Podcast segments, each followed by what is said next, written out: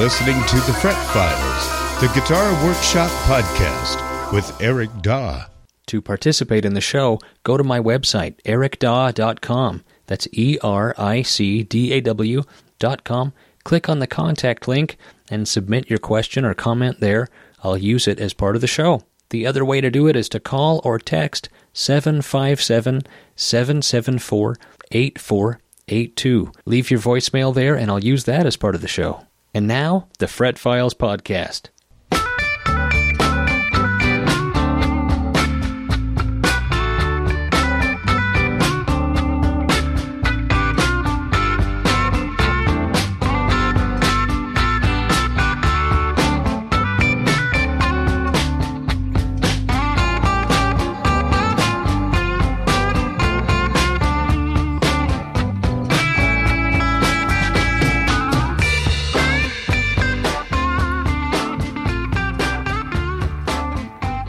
Yes, indeed. Welcome to the Fret Files podcast. My name is Eric Daw, your personal guitar wizard, scientist guy. With 25 years of experience building and repairing guitars, sitting beside me is my lovely co host, Melissa. Greetings. I will read the listener submitted questions and Eric will try to answer them the best he can, drawing on his experience as a professional luthier. Oh, yeah. We don't have any calls today, but we have a lot of questions. Cool. Yeah, some good questions about neck stability, F hole archtop rewiring, Oh. uh, whether or not you can pump your own gas in Oregon. Oh. Oh yeah, we get into all the all the major topics of the day. Yeah, very interesting topics. hmm Pick up uh, pick up questions about phase, questions about locking tuners, and uh, all kinds of things. We'll get into that. Neato. Yeah. Hey, uh, what's on your bench? Lately, a lot of uh, recent Martins, you know, like newer Martins. For some reason, it's it's weird how things come in waves, you know. And recently, it's been all like newer Martins. I don't know why, but that's just how it rolls sometimes. Things come in uh, like threes and fours. Yeah, interesting. Newer Martins are kind of easier to set up than vintage Martins because they have adjustable truss rods, where Martins made before 1985 do not. So makes it kind of easier. Cool. Yeah, a lot of new Martins. Uh, I've also been working on, believe it or not, and don't tell anybody this, but I've been working on several mandolins. Whoa. I know, and I don't.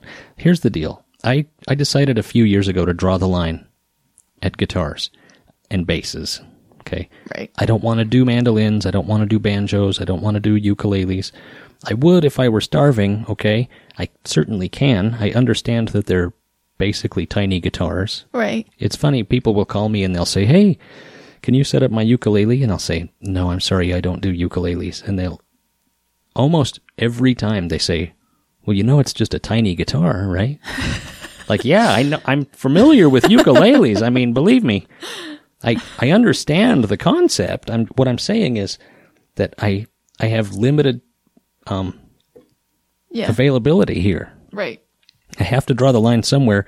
I'm trying to keep my turnaround time down, and I'm trying. I I'm just drowning in projects right now. To be honest with you, It's a good problem to have. it is. It's great. I've got uh, a, a bunch of custom builds that are going to be shipping out in the coming week, maybe maybe ten days. Cool. Yeah, I have a bunch of vintage restorations that I need to get started on. A lot of stuff. A lot of stuff coming up. Cool. Yeah, things are good.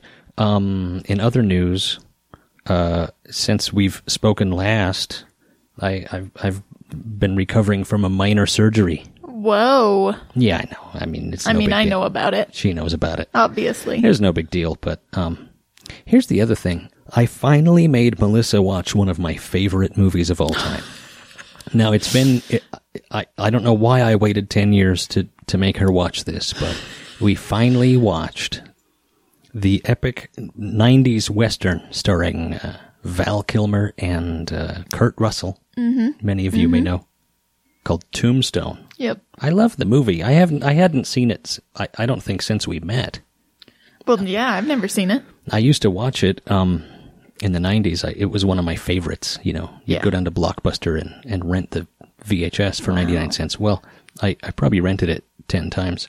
Uh, I just I love that movie. I don't know why. It's just been one of my favorites. And finally, I made her watch it, and much to my surprise, she thought it was the worst movie ever made.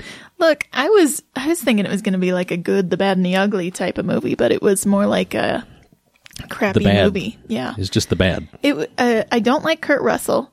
We watched. There's a Kurt Russell, a newer Kurt Russell movie where he plays Santa Claus. I don't remember what it's called. Straight to Netflix. Yeah, but we watched it, and ever since I can't handle Kurt Russell. It's just so he's so bad.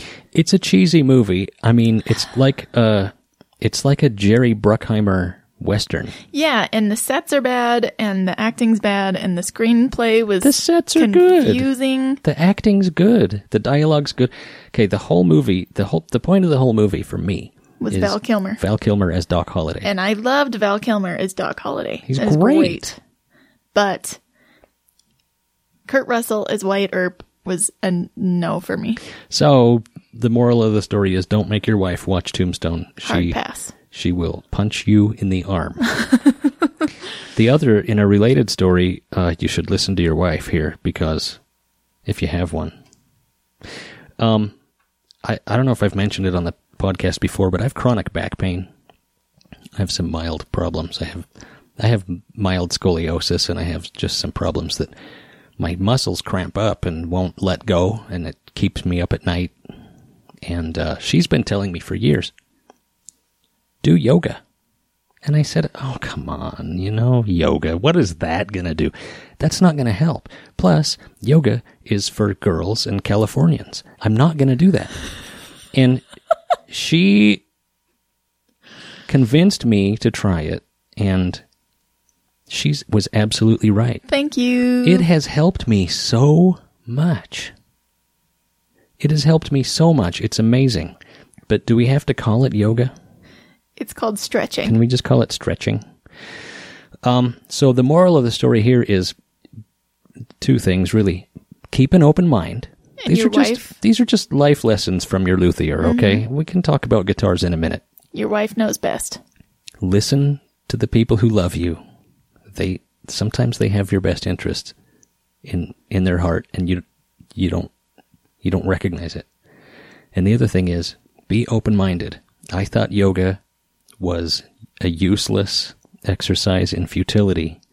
I didn't understand that it would help my muscles. I didn't understand that it would help my body. I thought it was sitting there and humming and like I think I was confusing it with meditation and maybe Yeah. uh, you know, the whole namaste nonsense. Well, yeah, they're all part of the same thing. I'm, But I, I, so now I do yoga, but I'm not going to say namaste, okay? okay, I, I refuse. all right. Okay. Where were we? Should we talk about oh, some we're doing a podcast. Yeah. So we had no telephone calls, uh, which is fine. Mm-hmm. Actually makes it easier for me, but we would love it if you would call. Please do. Call in your question 757 774 8482. You can just leave a voicemail there. Call any time of night or day. But uh, for now, we are going to take some questions. Letters. We get letters. We get stacks and stacks of letters. Hello. In past episodes, the subject of flat sawn versus quarter sawn maple nets necks has been discussed, and I agree that either wood grain orientation will likely make a fine neck. My question, however, is about the necks that fall somewhere close to the middle of the two categories. On these necks, when viewed at the end of the heel, for example, instead of seeing lines that are primary primarily vertical or horizontal and being close to symmetrical left and right of center, the growth ring pattern is such that the lines are at about a 45 degree angle all the way across. Stability of the neck and specifically likelihood of the neck twisting due to changes in humidity are the focus of my questions. Hmm. Number one, how much deviation from the ideal is acceptable here in your opinion? Do you want to take these one at a time? Sure. How much deviation is acceptable? When I look at the grain at the end of the neck, uh, they usually fall somewhere in between. So I think that any deviation from perfectly vertical or perfectly horizontal is fine as long as the neck is straight.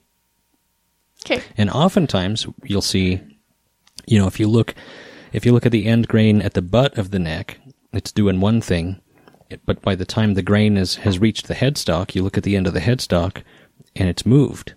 You know, I mean, we're dealing with wood here. It's not perfect, and it's not, it's not always gonna be the same uh, at the two ends of the neck. So, um, it, in my opinion, any deviation is acceptable as long as the neck looks like it's a good piece of maple, and as long as it's staying straight.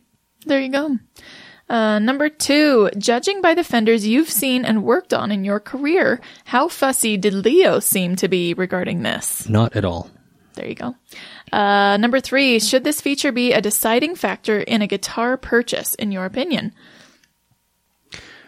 Uh, honestly, no. Um, there's there's there's things there, there's about twelve different things that would be ahead of that. So yeah, it, I don't think I've ever checked uh, on any of the guitars that I've bought like off the shelf or Yeah. you know, I, I, I didn't, I never checked before I bought them. Like, oh, is this, is this, is this flat sawn or quarter sawn or, you know, it's just, I don't know. It doesn't really, I, I get it that it's a consideration, you know, Yeah. but, um, it's just not, uh, I, I care more about how the guitar plays, feels, and sounds and whether or not the neck is straight and if the fretwork is good.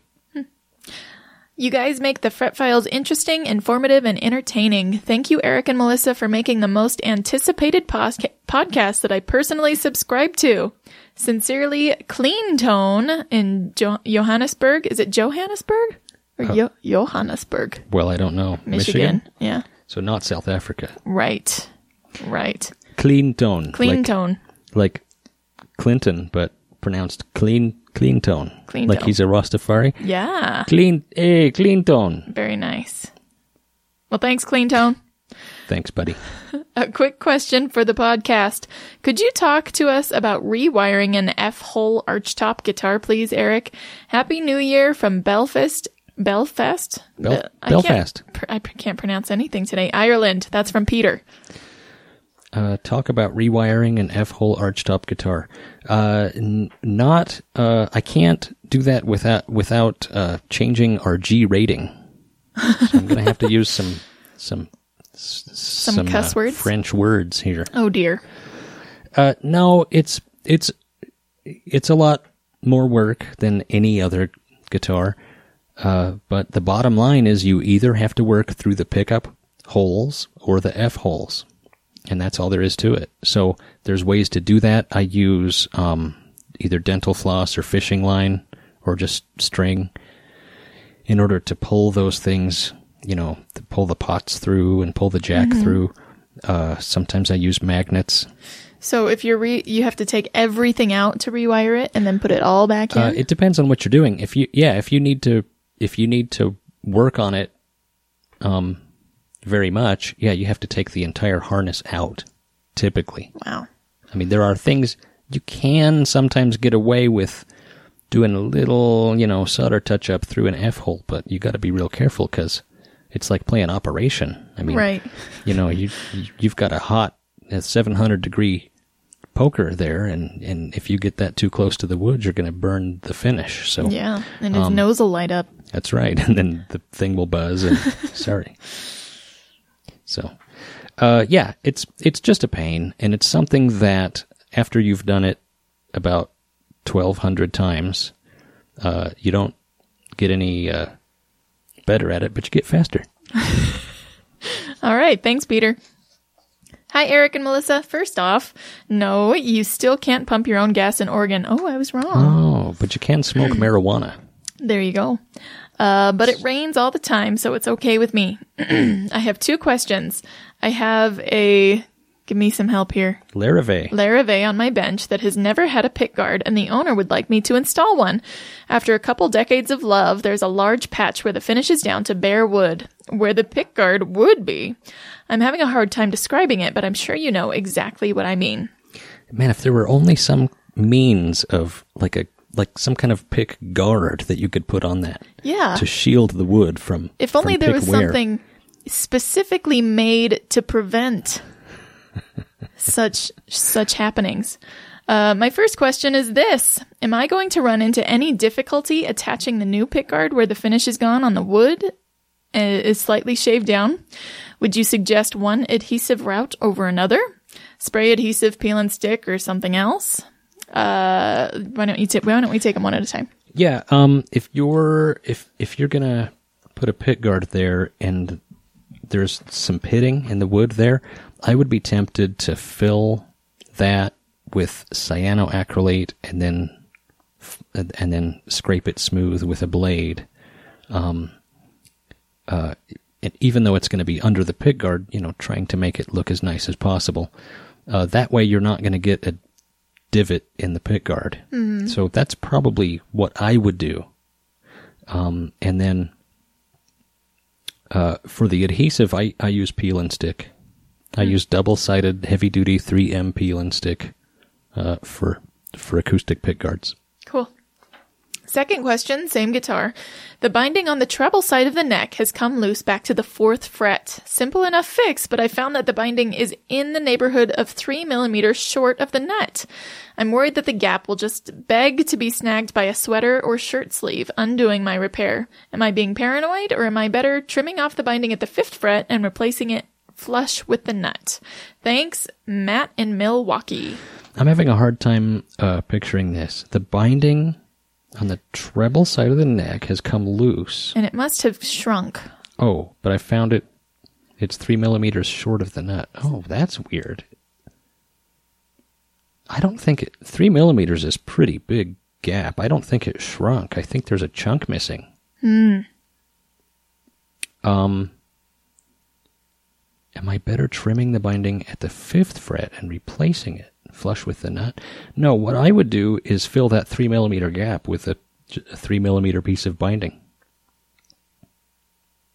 Am I misunderstanding his question here? I don't think so. The binding is three millimeters short of the nut. Yeah, I would I would leave all the original binding intact, and I would um, try to patch that three millimeter gap there with just a sliver of binding. That's what I would do. Thanks, Matt. It's Matt in Milwaukee, Oregon. Uh, should we take a break? Sure. We'll be right back. If you're at all curious about my guitar repair services or my custom guitars, you can check out my websites, ericdaw.com. That's more the repair side of things. That's E R I C D A W.com. I would love to help you with that tricky repair or restoration. You know, maybe you don't have somebody in your area, or maybe you've got a very valuable guitar that you don't want to trust to just anybody. And the guitars that I make are at pinupcustomguitars.com. That's pinup, like pinup girl, P I N U P. I offer worldwide service uh, on repairs. People send me repairs from all over the country and, uh, well, even internationally. And I definitely send guitars all over the world. So if you're curious about what I do and want to learn more, that's how to check it out. ericdaw.com and pinupcustomguitars.com. Hey, guitar nerds! You probably already know that I make custom leather guitar straps. All of my straps are handcrafted from design all the way to completion. You can see examples of my past work on my Instagram account. That's at Melco Leather. Visit melcoleather.com now to get free shipping on orders of $35 or more within the U.S. That's melcoleather.com. M E L C O leather.com. And we're back. Back to reality, as my old doctor used, used to say. Uh, yeah, Dr. Britton, Dr. Jeff Britton in Seattle. Nice.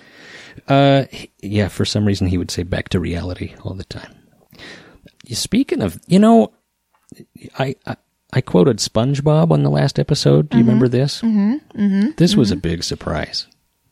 Melissa and I, uh, I'm not embarrassed to admit, have watched a lot of SpongeBob in our time. And this, and most of it before our children were born. for some reason it just became like one of the shows that we would watch together. And uh especially those early episodes the first couple seasons i just love that show. It just makes me laugh. It makes me happy. Anyway so i i i quoted spongebob last episode. And wouldn't you know it the art director at nickelodeon the art director for spongebob squarepants is a fan of the show, listens to the show, drew a picture of SpongeBob playing a pinup custom guitar and uh, sent it to me in the mail with a nice little note. Yeah. I, it blew my mind. We're still freaking out about it. That was one of the coolest things. Yeah. Uh, it reminded me of I, I used to work on Gary Larson's guitars from The Far Side, the cartoonist that drew The Far Side, Yeah. and I had him sign a bunch of Far Side s- stuff for me because he can't. I, I mean, I work. I, I talked to him a dozen or twelve, you know, Yeah. 20, 20 times, Yeah. and every now and then I'd have him sign one of my because I've collected Far Side books since I was a kid. Mm-hmm. Reminded me of that. Anyway, Peter Bennett, thank you so much Yeah. for for the. Uh, That was really, for really cool. the hand drawn picture of SpongeBob playing a one of my guitars. Yeah. I loved it. I I will cherish that forever. So thank you. More questions. Hey, Eric and Melissa, big fan of the show. Keep up the great work. A question regarding my 1996 Casino. As one often finds in guitars of this type, my old Korean hollow body guitar is having tuning stability issues. Upon further investigation of my Tunematic type bridge and a floating tailpiece, I'm noticing that there are only bridge pins in the top of the hollow body with no blocking underneath. The holes go straight through the top per usual, I guess. There's no Nashville studs. There's quite a bit of movement of the bridge pins in the hole for which they were drilled. Furthermore, the bridge piece itself is also able to move without the pins due to the hole being bigger than the pin. Without the tension of the strings, the whole unit can rock back and forth about half an inch on the top Oh, of the my. guitar. Jeez. That's a bit much. Yeah, I can't seem to find a replacement bridge that meets the specs of the guitar. Do you recommend gluing the pins and shimming them inside the bridge piece to minimize movement? I figure I will replace tuners, the nut, and the tailpiece in an effort of improving tuning stability. Any repair thoughts on this type of guitar would be greatly appreciated. And a bonus question Would finding or 3D printing conversion shims to receive humbuckers on this guitar be the dumbest thing ever? I know luthiers look down on this type of haphazard modification, but I think the combination of hollow body and humbuckers would sound killer. Thanks in advance, Ken. Well, thanks for the question, Ken. Uh, yeah, common misconception: casinos are not actually totally hollow. They should have a block under the bridge. So, like a 335, you know, a 335 and a, and a casino have the same body shape, but a 335 has a center block running down the whole thing from the neck to the strap button. You know, a a uh, a casino is mostly hollow, but it should have a block under the bridge um, screws. Uh, you, you're throwing me off because you're using terms that I don't. Re- I, to me, those are um, posts. They're not pins, right? Mm-hmm. This guitar doesn't have bridge pins, but the posts. So he's saying there's only posts in the top of the hollow body with no blocking underneath. If you you you need to look inside there. If there's no block in there, then that's your problem. Yeah. The block fell out or something, but I can't imagine that. And if it did, it would be rattling around in there. And I've never seen that happen. I bet I bet you there's a block in there. I think all that's happened is that uh, uh, the uh, the holes have become fatigued that the posts screw into. Mm-hmm. I think that's what you're dealing with here. That's my opinion. That's my guess. I don't know. I mean, I would have to stick a mirror inside that guitar and be sure. But um, yeah, look around in there and make sure there's a block. If there's not, then get one in- installed because it should have a block under the bridge posts. So uh, a lot of people to fix it's kind of a it's kind of a hillbilly fix, but it works. They'll get extra thumb wheels and um, screw them down until they make contact with the body, and that keeps the bridge post from rocking back and forth.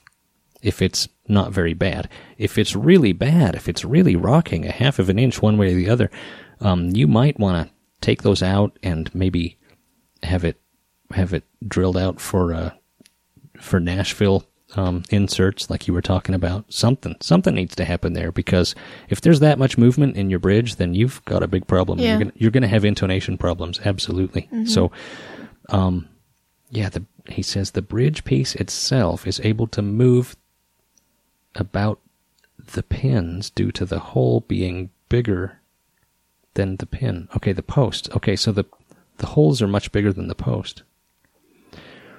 Well, that's not good. You might have a mismatched uh you might have a mismatched bridge to that to those posts. I don't know. Send me a picture, Ken. Send me a picture. I want to make sure I'm I want to make sure I'm uh, that my comments are correct for for what you've got here and check it out inside. You know what you could do? What, take the strings off, remove the bridge pickup, and you should be able to see right there the the block mm-hmm. under the bridge. It should be right there. And speaking of the pickups, would conversion shims work to put humbuckers on there? No, you you won't be able to put humbuckers in there without routing it because humbuckers are a little bit wider or taller um, than uh, than P90s. So I don't think they would fit, man. Sorry, Ken. So you, you would actually have to remove wood to get humbuckers in there. Plus, don't do that. P- those P90s are great. If you want to upgrade it, get rid of those Korean P90s and buy some really nice P90s. Maybe some uh, some Seymour Duncans or some Lollars or or email me. I'll make some for you. cool. There you go. Thanks, Ken. Hi, Eric and Melissa. I've been a listener of your podcast for only about a year and have enjoyed every one of them so much that I've started to dig into the Fret Files archives to enjoy your earlier shows. Oh dear, don't go back too far. I'm writing today to ask for some expert advice. In 1979, when I was 14 years old, I acquired my first ever guitar through a catalog for something like $150. The guitar is a Japanese made 1979 Cortez Stratocaster that was bundled with some no name amp. It has a natural body, gloss finish, white pickguard, three way switch, generic staggered pole, single coiled pickups, three spring t- tremolo system, gloss neck and fretboard, black dot inlay finger- fingerboard inlays, standard six in line tuners, and a bullet truss rod adjuster at the big 70 style Strat headstock. Now I'm in my mid 50s and I have a love hate relationship with this guitar. Hmm. I hate the way it looks and sounds, but I love it for its sentimental value of being my first ever guitar. I loved it dearly in my youth, but today, in the end, it's an inexpensive guitar that I admire longingly, but hardly play. I have a guitar like that. Mm-hmm. I truly want to fall in love with this guitar again, and I think I can do that with some minor upgrades. I don't necessarily want to spend a ton of money overhauling this guitar and make it, making it unrecognizable, but I believe I would be happy by simply upgrading the pickups and some hardware and changing the pickguard and pickup covers from white to black. I see on Fender's website that I can buy pre-installed pickguards for as low as $200, but what's the fun in that? Hmm. I started thinking how much more special my guitar would be if I assembled the parts together myself and add personal value into the guitar with my own sweat equity. So here I'm asking for some advice in this effort.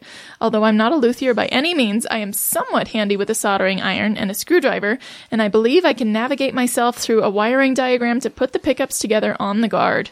I am a am able to find online the Fender pickups that I want, the tuners, the guard, and the five-way wiring kit. What would you recommend I could do to further complete this upgrade properly?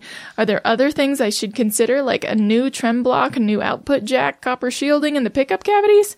Lastly, got any tips for assembling proc- for the assembling process? Your sage advice is greatly appreciated. Thanks in advance, Vic G from San Bruno, California. Howdy, Vic. Thanks for the thanks for the question. That's cool, man. The you know I like those old uh, Japanese uh, Fender copies. Yeah. Cortez. It's like a natural uh, big headstock '70s Strat copy. Those are cool. Uh, he hates the way it looks and sounds. Hmm. But he loves it for the sentimental value. I don't know, Vic. Uh, the pessimist in me wants wants me to tell you to just hang it on the wall, and uh, if it's sentimental, just leave it alone. But if you want to upgrade it, let's do it. You know, uh, if you want to upgrade it, you can get a preloaded pick guard, or you can buy the pickups and a pick guard. But here's a ca- caveat for you: um, they're not likely to fit. Um, because you're going to be buying parts that are made to fit a fender. That is not a fender. And the measurements may be off. So you might have to modify the pick guard to fit. You might have to drill new uh, mounting holes for the pick guard. Um, you might have to enlarge the pickup routes. Be, you know, you you could run into all kinds of problems there. So, um, probably what I would do first, if you're thinking about doing this, he wants to replace the pick guard, right? Mm-hmm. He wants tuners, pick guard, five way wiring kit. Uh, here's what I would do first: order a pick guard and see how it fits. Um, because that's going to be that's going to be your main issue there. The pickups should fit the routes, but that pick guard may or may not fit. You might have to open up where it fits around the neck. You might have to open up where it fits around the tremolo. The mounting holes might not line up. Mm-hmm. So there might be all kinds of modifications you have to do here, and this could really frustrate somebody who's uh, not used to doing this kind of stuff. So maybe order a pick guard because that's they're cheap. You can you can buy a pretty inexpensive pick guard. So order the pick guard, take the pick guard off your Cortez, and see how the pick guard fits before you splurge on things like pickups and wiring kits. Right? Tuners, same deal. You might order tuners, and you'll find that they don't fit through your existing bushings, and then you'll go to try to take out your existing bushings, and they chip out the maple because they're in there so tight. So, um, take it easy, be patient, take it slow,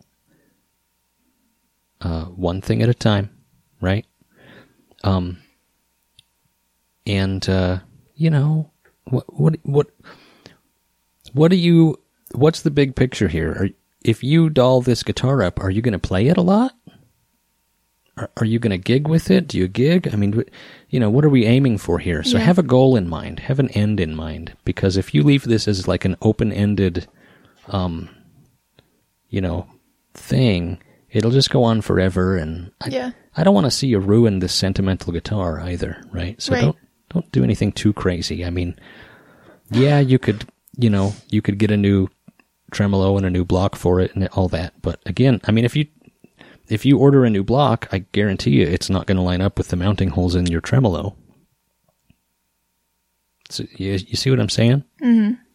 They're not universal parts, so that's my biggest warning to you. But good luck. Uh, I he he mentioned copper shielding. I'd I would skip that. Honestly, my man. I mean, unless you're really really OCD about hum, uh, skip the copper shielding. Cool. Yeah. Uh, new trem block or new output jack? Sure, new jack, absolutely. But like I said, the, if you order a new trem block, it's not gonna it's not gonna line up to the mounting holes on your on your tremolo plate. There you go. I can almost guarantee that. Mm-hmm. Well, thanks, Vic. Good luck.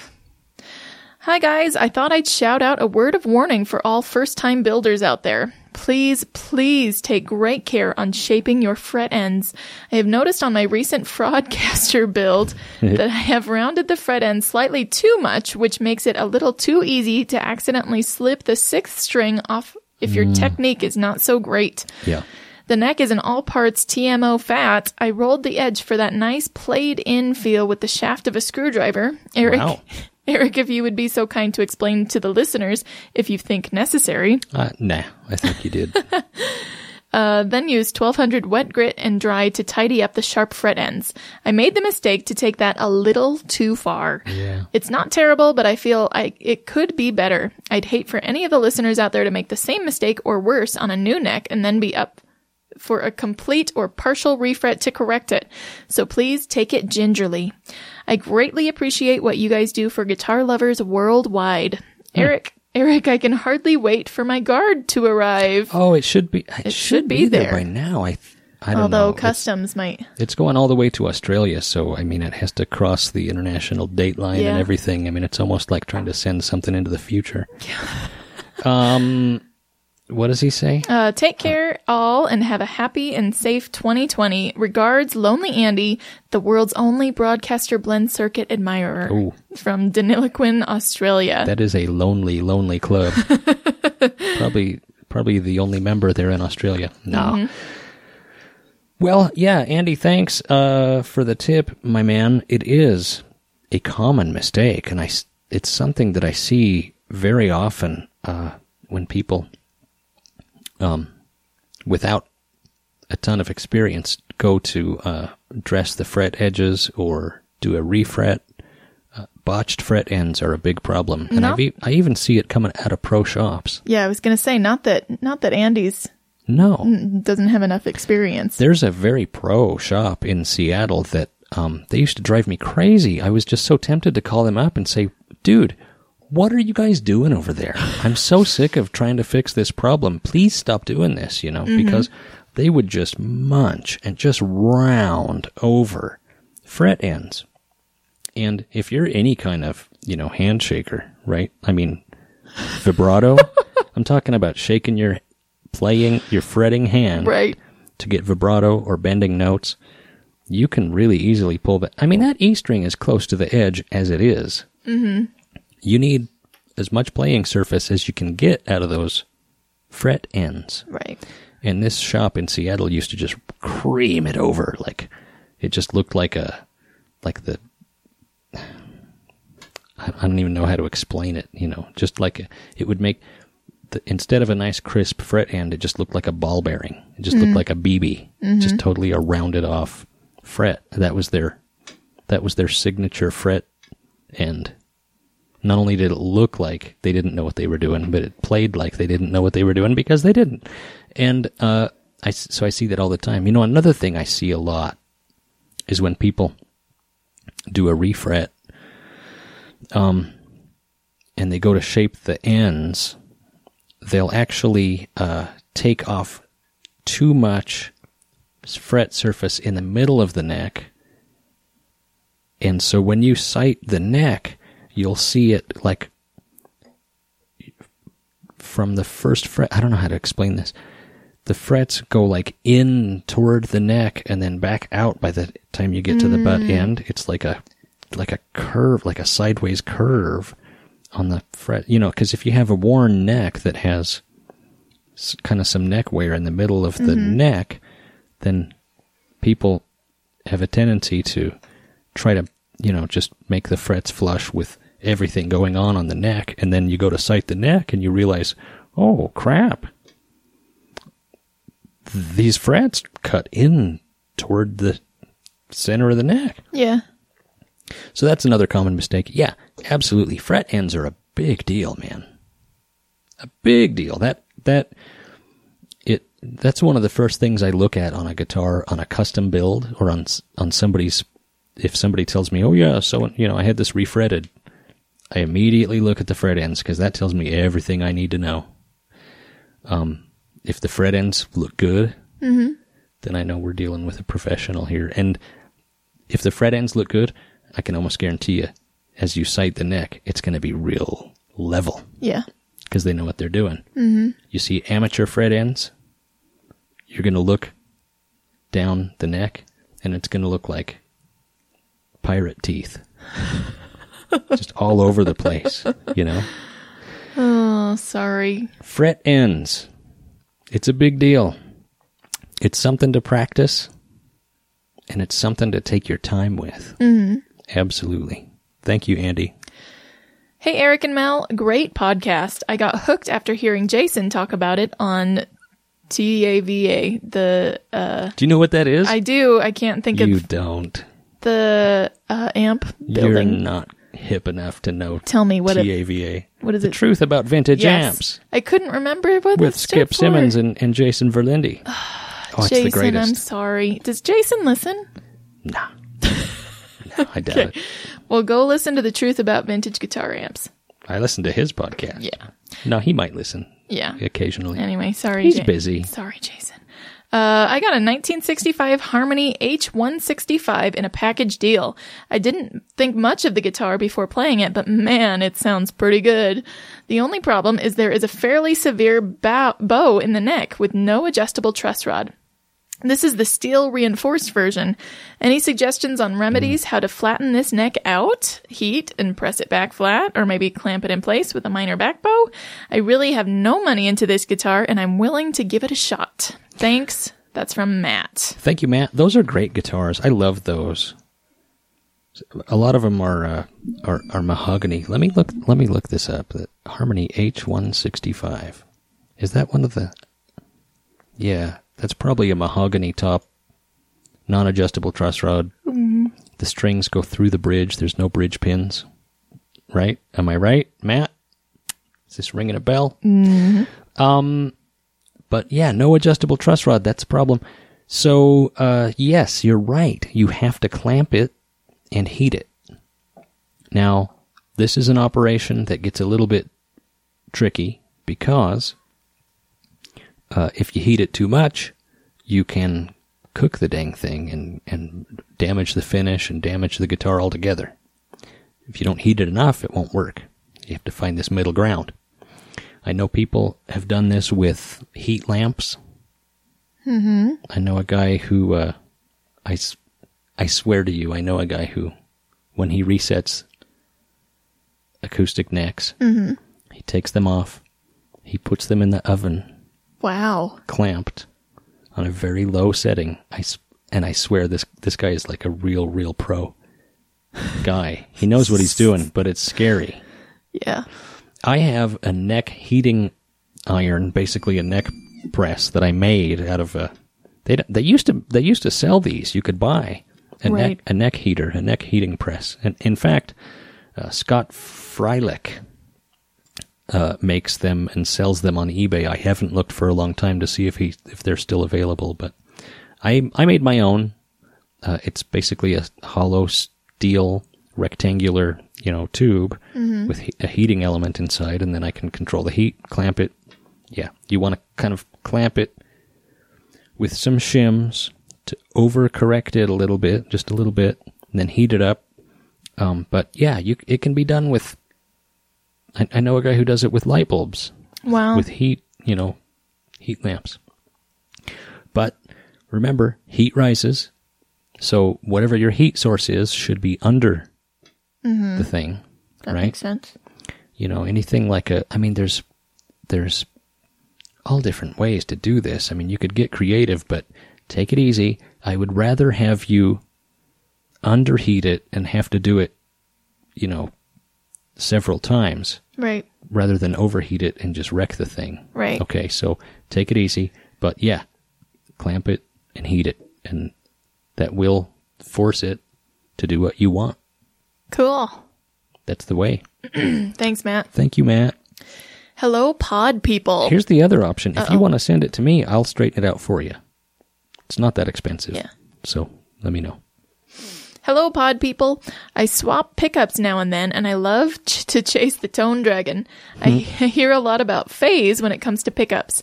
Eric, what dictates pickup phase, and why should I care? Thanks for the show, Alex. Did he say hello, pod people? Mm-hmm. That's us, I guess.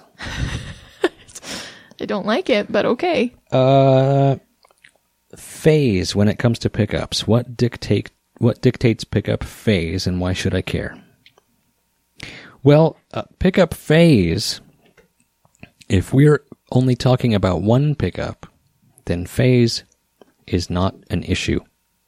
Phase only becomes a thing when we're dealing with one or more coils. So either a dual coil pickup, as in a humbucker, or two single coil pickups together, right? They might be in or out of phase with each other. it confuses everyone who doesn't understand it fully, but um, a lot of strat players call those in between sounds when they're using two pickups, the out of phase settings. They're not. They're not out of phase. They're in phase, but uh, on a lot of them, they're um, the the pickups are reverse wound and reverse polarity from each other to cancel hum, right? Mm-hmm. Phase, uh, when they're truly out of phase, two pickups that are truly out of phase, what it does is it cancels out certain frequencies. Okay? So you end up with a very nasal and hollow sounding, very weird. It's unmistakable. If you had two pickups that were out of phase, you would think, why does the volume drop off here? And why is this sound, why does this sound so weird? Um, it has to do with magnet orientation and the direction that the electrons are flowing through the pickup, whether it's clockwise or counterclockwise. Okay. That's what it has to do with. So, um, there's a way to, uh, make pickups hum canceling, but still in phase. It's, you know, I, years ago, I wrote up a chart that'll tell you. So I'll post that in the show notes. There is south or north magnetic polarity, and then there's clockwise or counterclockwise uh, direction, winding direction. So, depending on you know two pickups, you could have any number of combinations of those things, and depending on what's going on with them, they will either hum when they're on together, or they will not hum, and then they will either be in phase or they will be out of phase. And uh, those are the things that dictate magnetic polarity and winding direction. I will post the chart that I made in the show notes. So if you're curious about that, you can look at that. But it doesn't tell you a whole lot if you don't know. You can't tell just by looking at a strat. Like you just look at a pickup, what magnetic direction they are. You would need either a polarity tester or a compass. A compass will tell you whether it's north or south polarity. And then you'll need to know um, what direction the coil was wound or what direction the electrons are moving through the coil. Right? But uh, with a little bit of investigation, you can find those things out. And so this chart will tell you what any two pickups will do together. Cool. I hope that answers your question. It's a hard thing to understand and it's a hard thing to explain. But the biggest eye opener is when you hear it and you know. I mean, because it's a very unmistakable sound. Personally, I love it. I love that out of phase sound, especially when it's two pickups that are out of phase, wired together to be hum canceling and in series. I love that. Cool. That's my thing. Thanks, Alex. Thanks, Alex. There seems to be quite a bit of controversy on the proper use of locking tuners. Some say to pull the string tight as possible before locking, while others say you need some wrap. I know you don't use them, but what are your thoughts? Thanks. That's from Doug in Virginia. Well, I don't use them on my personal guitars, but I've used them on a lot of, you know, people bring me guitars, right? And they say, put these locking tuners on here. Mm-hmm. So I've installed a million of them. Uh, as far as the wraps go, the whole reason behind locking tuners is to eliminate wraps. Right? Mm-hmm. That's the whole reasoning behind the design. So, uh, what you basically do is you just pull the string tight and then start winding. Lock it down and wind it. And you shouldn't have really more than one time around the capstan with a locking tuner. The whole point is to eliminate the wraps. That's my understanding. Now, can you put several wraps around the tuner? Absolutely. It's not hurting anything. You can do it either way if you want. If you have locking tuners, you don't really have to do, you know, the, the two or three wraps like you do on a normal non locking tuner. Thank you, Doug. Thanks to everybody. Appreciate your participation in the show. You should send in some questions. Go to ericdaw.com. That's my website, E R I C D A W.com. If you click the contact link there, then uh, you can submit your question or comment. I'll use it as part of the show. The other way to do it is to call or text 757 774 8482. Call or text any time of day or night. We're here for you, and we'll talk to you next time. Thank you. Namaste. No. Which is also that's a tombstone quote. no. I'm your Huckleberry.